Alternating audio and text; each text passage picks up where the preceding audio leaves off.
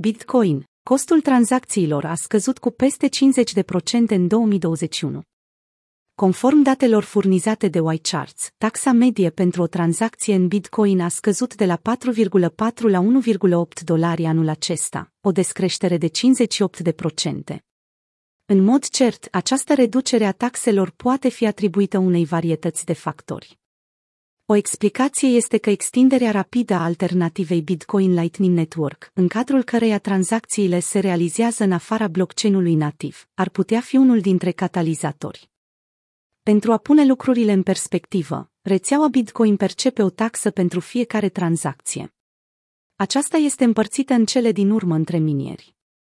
Atunci când rețeaua este congestionată și numărul de tranzacții care trebuie procesate depășește supply-ul oferit de minieri, de multe ori utilizatorii plătesc o taxă mai mare. În 21 aprilie, taxa medie percepută pentru o tranzacție în cadrul rețelei Bitcoin a atins un maxim de $63, pe măsură ce minerii din China au fost nevoiți să înceteze operațiunile într-o perioadă în care cererea pentru tranzacții era robustă. Diminuarea acestui cost ar putea fi atribuită minierilor de Bitcoin care devin tot mai puțin sceptici și nu-și mai pierd interesul față de procesarea tranzacțiilor. Când un astfel de scenariu are loc, dificultatea de minare, care măsoară cât de dificil este să validezi un bloc de tranzacții, scade.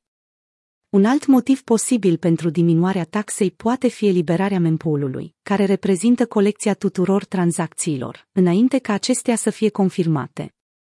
Atunci când o tranzacție este trimisă către rețeaua Bitcoin, aceasta rămâne în mempool până primește o confirmare.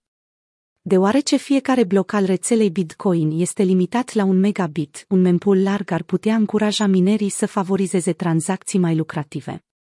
În timpul unor situații de acest fel, utilizatorii rețelei plătesc mai mult pentru ca tranzacțiile lor să nu fie blocate în mempool.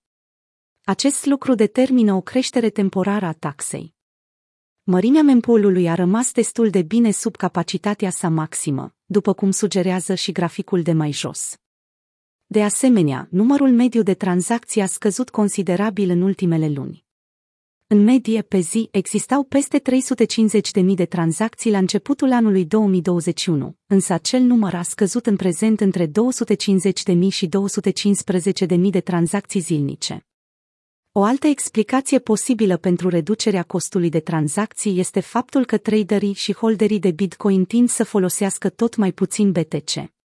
O scădere a cererii determină costul per monedă să scadă, de asemenea, situație care cauzează o descreștere a taxei de tranzacționare.